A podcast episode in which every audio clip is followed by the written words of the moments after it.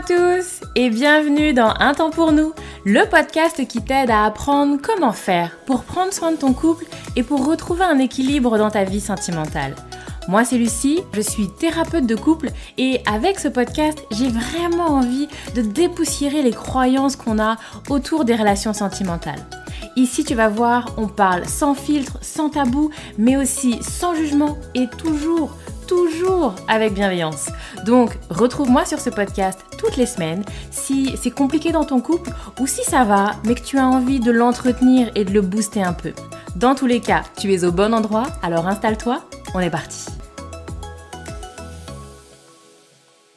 Hello, bonjour, bonjour à tous, j'espère que vous allez bien. Alors, je recule un peu, excusez-moi, je fais des manips. Je recule, je recule un peu le micro pour que vous m'entendiez très bien et j'espère que vous m'entendez bien d'ailleurs. Je suis ravie de vous retrouver aujourd'hui, j'espère que vous allez bien, j'espère que ça se passe bien pour vous.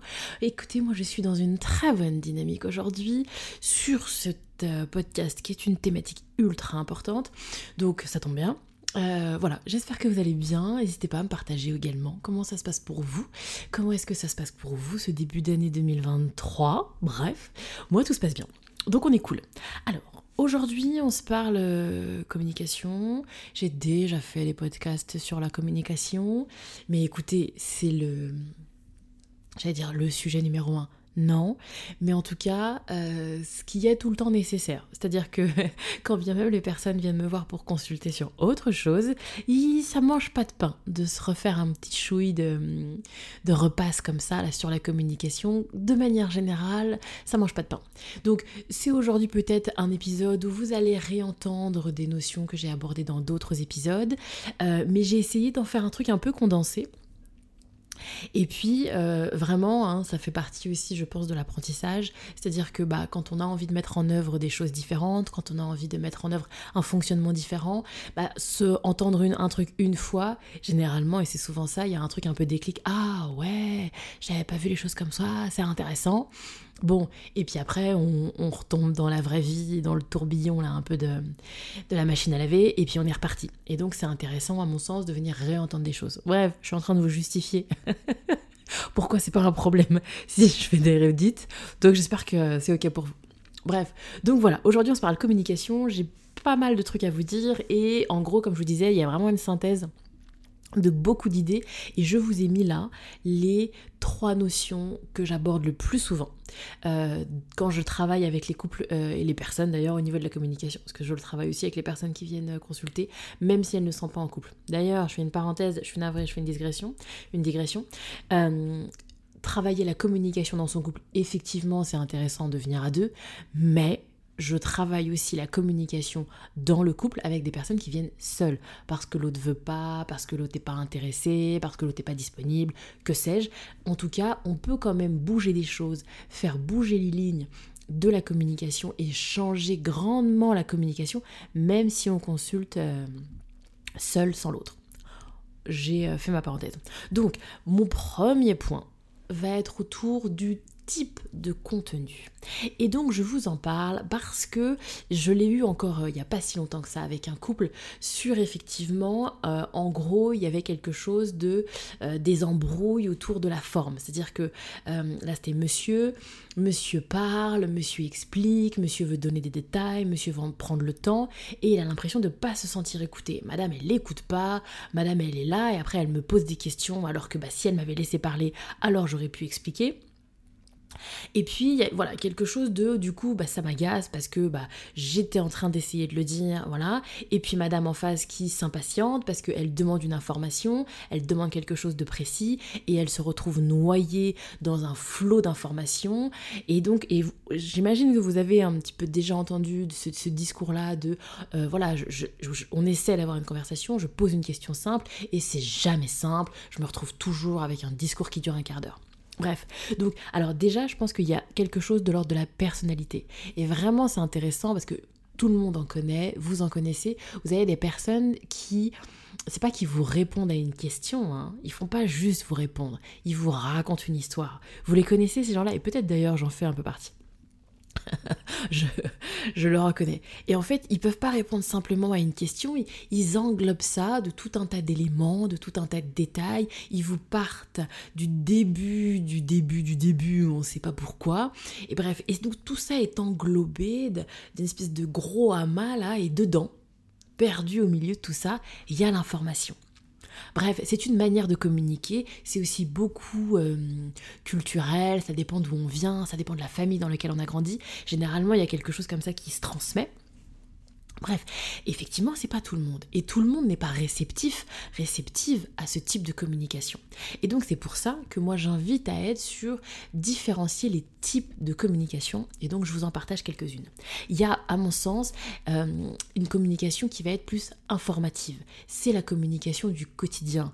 Je caricature, t'as bien été prendre le pain, c'est bien toi qui vas chercher les enfants ce soir, euh, est-ce que tu sais, enfin genre, je, bref, comme, où sont les comptes, où sont mes clés, enfin vous voyez ce que je veux dire? On est sur comme ça du pratico-pratique, du basique, de l'informatif, du pragmatique. Et donc, alors c'est intéressant déjà de savoir, est-ce que ça c'est ok? Est-ce que ces conversations-là, est-ce que ces communications-là sont fluides? C'est pas le cas pour tout le monde. Effectivement, des fois, la communication informative, pragmatique du quotidien, c'est pas acquis. Et alors, je l'ai pas dit en, en intro, mais je vous le dis là, je vous liste comme ça les types de communication, c'est aussi pour que vous puissiez voir où ça pêche chez vous, si ça pêche. Donc ça, c'est la communication plus informative, qui, bien souvent, n'est pas une communication où il y a de l'affect, où il y a de l'émotionnel et comment je me suis sentie. C'est généralement pas l'espace, pas le lieu. Et souvent, et c'est pour ça que les personnes qui sont là à raconter des histoires et qui vont noyer euh, une information informative, pratico-pratique, dans tout un amas de ressentis, bon, bah, tout le monde n'est pas réceptif à ce genre de communication et parfois c'est compliqué. Donc, c'est intéressant d'être dans au clair. Communication informative. Après, il y a une communication qui est plus de l'ordre du partage. Et là, oui, là, on est sur le ressenti. Et comment je vais, et comment je l'ai compris, et comment tu t'es senti, et comment je me suis sentie, et qu'est-ce que ça a fait chez moi, et ça m'a fait penser à, et j'ai raisonné avec. Vous voyez l'idée ? Où là, on partage. Et là, effectivement, c'est une communication plus de l'ordre du ressenti, de l'émotionnel, où généralement on essaye de davantage prendre son temps, où l'autre est à l'écoute de ce que partage l'autre et inversement. Et là, on est sur des communications où effectivement, on est moins sur de l'informatif pratico-pratique, mais plus du, de l'émotionnel. Et enfin, il y a ces communications où là, on est dans la connexion. Et c'est intéressant d'avoir ça en tête. Il y a des, il y a des communications où on est de l'ordre où en fait, c'est pas tant le partage de comment je vais, c'est pas tant une information, c'est plutôt une intention, un désir de connecter à l'autre. C'est un échange particulier où il y a une recherche de faire du lien, il y a une... Il y a une une intention de faire du lien, de se rapprocher, de se retrouver, de se reconnecter, c'est une autre intention. Alors après, dans la forme, ça peut être euh, du partage, mais c'est pas juste du partage, il y a une autre intention derrière. Donc, à mon sens, c'est un peu les trois types de communication les plus courantes que je, j'observe, et donc c'est intéressant de voir où ça pêche chez nous. Est-ce que effectivement ça pêche sur l'informatif? On n'est pas bon sur le pratico-pratique, on n'arrive pas à se dire les choses. Et je l'entends, des tensions et des embrouilles sur « mais tu m'as pas dit que c'était à moi d'aller chercher les enfants ce soir, mais tu m'as pas dit que tu rentrerais tard du travail », où il y a quelque chose qui n'est pas fluide, qui ne passe pas au niveau de la communication informative. Ensuite, c'est pareil sur cette notion de partage. Vous avez des personnes qui vous disent « il ne me dit rien de ce qu'il ressent, elle ne me dit rien de là où elle en est, de, de ses ressentis, de ses émotions, et cetera » Et donc là, c'est quelque chose au niveau du partage émotionnel où ça pêche. Et enfin, vous avez des gens qui vont avoir une communication informative, qui vont se partager des choses et pour autant, ils n'ont pas le sentiment d'avoir cette forme de connexion particulière, cette forme d'alchimie particulière, de « il y a un truc qui passe entre nous ». C'est pas juste je t'écoute, c'est pas juste je prends une information, il y a vraiment quelque chose d'une connexion et d'un truc qui passe. Bref, en fonction de là où ça pêche, eh ben c'est pas le même boulot derrière, c'est pas le même axe de travail. Et donc quand les gens ils viennent me voir en me disant on a des problèmes de communication, il y a besoin à mon sens de venir aller un peu plus en profondeur pour venir comprendre à quel niveau ça se joue. Donc j'espère que ça vous aura aidé sur ces premiers outils. Premier outil. Le deuxième, c'est effectivement quelque chose autour de la communication toujours, mais de comprendre où est-ce que l'autre se place dans sa communication. Je m'explique. De la même manière qu'il y a différents types de communication, il y a aussi un petit peu différents euh, états quand l'autre communique. Je vous en ai déjà parlé en long, en large et en travers, c'est une redite, mais c'est intéressant et c'est toujours très important. Il y a effectivement des communications pratico-pratiques et des communications émotionnelles. Si je te dis, euh, je sais pas moi, euh, je t'ai trompé, c'est une information, on est sur du pratico-pratique. Et si je te dis « je me sens dévastée, je me sens trahie, je me sens euh, comme une merde de t'avoir trompée, je me sens plus bas que terre, je me sens... » Là, on est sur quelque chose qui va être plutôt de l'émotionnel et du ressenti. Et moi, je vois très souvent des couples qui ne sont pas bien articulés dans les deux. Typiquement, c'est l'exemple que je donne tout le temps, mais qui est hyper parlant, et je pense que je vais partir de celui-là. Quelqu'un qui vous dit « je vais pas bien ». Je vais pas bien, on est sur du registre émotionnel.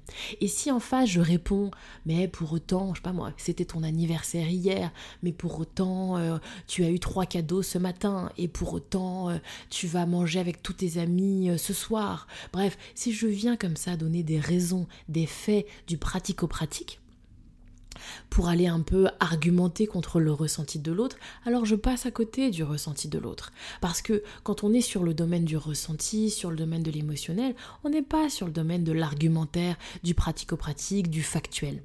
Et souvent, il y a quelque chose où les deux se sentent incompris, en fait. Parce que moi, je suis dans mon ressenti, dans mon émotionnel, je me sens pas bien, l'autre en face me donne une liste longue comme le bras d'arguments qui sont censés me, me faire changer mon état émotionnel, mais non, c'est pas comme ça. Et souvent, les personnes, elles ont envie, quand elles sont dans l'émotionnel, d'être rejointes au niveau émotionnel, d'accueillir l'émotionnel. Si je suis sur de l'argumentaire derrière, bon, bah, il se passe pas grand-chose. On l'a également sur des personnes qui vont vous dire « je me suis sentie trahie, je me suis sentie blessée, j'ai eu de la peine par rapport à ce que tu as fait ou ce que tu as dit ». Bon, si en face j'ai une réponse argumentée « oui, non, mais j'ai fait ça parce que ceci, parce que cela », bon, bah, on On, on est sur de l'argumentaire, on est sur du pragmatique et on s'éloigne de la personne et de son ressenti. Donc, à mon sens, encore une fois, il n'y a pas de jugement de valeur, il n'y a pas de mieux, de moins bien. Par contre, c'est intéressant de savoir, est-ce que là, on est sur une conversation émotionnelle où on partage nos ressentis, on partage nos émotions, on partage ce qu'on a... Euh, Pas, pas dans du factuel, pas dans, mais vraiment quelque chose de l'ordre du ressenti. Et donc je te rejoins dans tes ressentis. Et donc j'accueille, j'entends, j'écoute, j'entends et je, j'accueille tes ressentis. Ou est-ce qu'on est dans une conversation plus pratique, plus argumentaire, où là effectivement on est sur argument contre argument. Et d'ailleurs, je fais une parenthèse parce qu'il y a beaucoup de personnes qui vont avoir des freins à communiquer. Je vais avoir du mal à en parler à l'autre parce que si je lui en parle, alors je sais qu'il va... qu'il ou elle, d'ailleurs, c'est vraiment mixte, qu'il ou elle va essayer euh, de venir me contrer, de venir me montrer que non, et cetera, et cetera. Et donc, je préfère rien dire parce que je me sens pas suffisamment euh, solide dans mes arguments. En fait. Mais effectivement, c'est normal que tu ne te sentes pas solide dans tes arguments parce que tu es dans le domaine du ressenti, tu n'es pas dans le domaine de l'argumentaire. Et si on est sur un ressenti de « je me sens mal », ben c'est juste « je me sens mal ».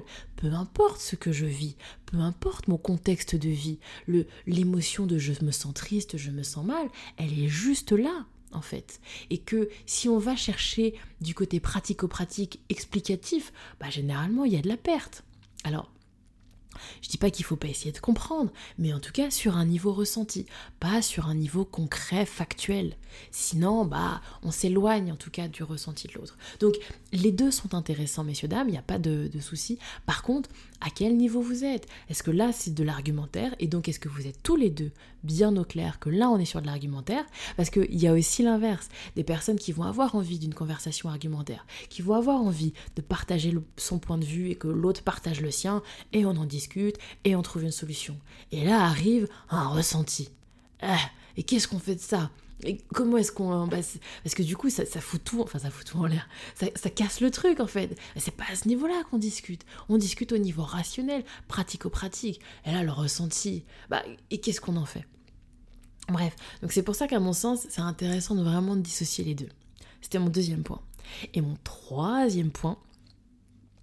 Il est également sur la temporalité. Parce que là encore, il y a des écueils, il y a pas mal d'embrouilles, parce que les couples, ils parlent pas au même, ils me, ils parlent pas au même temps. Typiquement, vous en avez qui sont sur le passé, et le passé, il est sou- avec des souvenirs qui sont douloureux, avec des blessures, avec voilà, c'est très très très douloureux, douloureux, douloureux. Et puis l'autre en face, il est sur le futur, ou il est sur le présent, et du coup, vous parlez pas à la même temporalité. Et souvent, il y a quelque chose comme ça où en fait ça s'entremêle. C'est-à-dire que on va commencer sur une conversation, typiquement euh, ce qu'on va faire demain, ce qu'on va faire donc dans le futur, et donc on commence une conversation sur le futur. Et là arrivent les blessures du passé. Ah mais oui, mais il s'est passé ça dans le passé. Ah mais oui, mais il y a eu ça. Et donc voilà.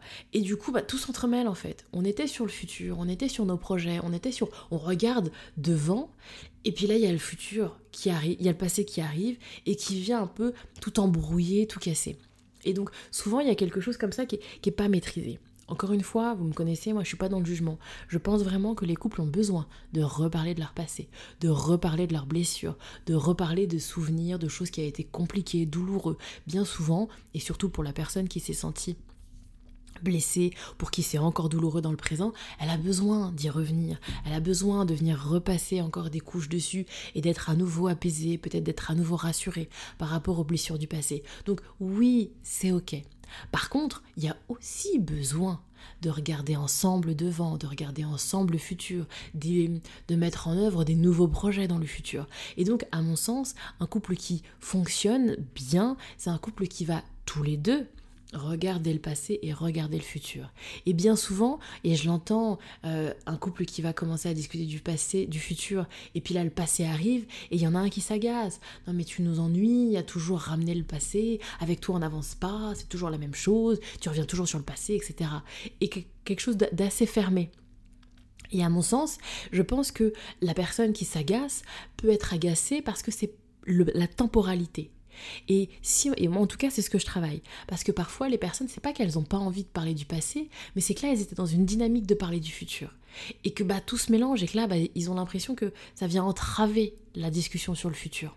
Donc oui, je pense que souvent les personnes ne sont pas réfractaires, les personnes peuvent souvent entendre qu'il y a besoin de reparler du passé, mais dans des temps dédiés où on parle du passé, et qu'il y ait aussi des temps dédiés où on parle du futur. Et donc, à mon sens, pour vraiment avoir une communication qui fonctionne bien, c'est intéressant d'avoir les deux. Et dans la mesure du possible, pourquoi pas, si vous en êtes là, d'avoir des espaces distincts.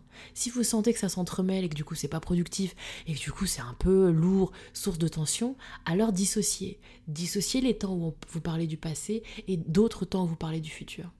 Bref. Je m'arrête là pour cet épisode sur la communication, je vous ai donné pas mal d'outils, j'espère que ça vous sera utile, j'espère que vous allez pouvoir essayer de venir puiser un petit peu ce qui vous a parlé et ce que vous allez pouvoir mettre en œuvre pour vos relations. N'hésitez pas en tout cas à me partager, ça me, ça me fera plaisir. Et puis moi je vous retrouve bien vite pour un nouvel épisode du podcast. À bientôt.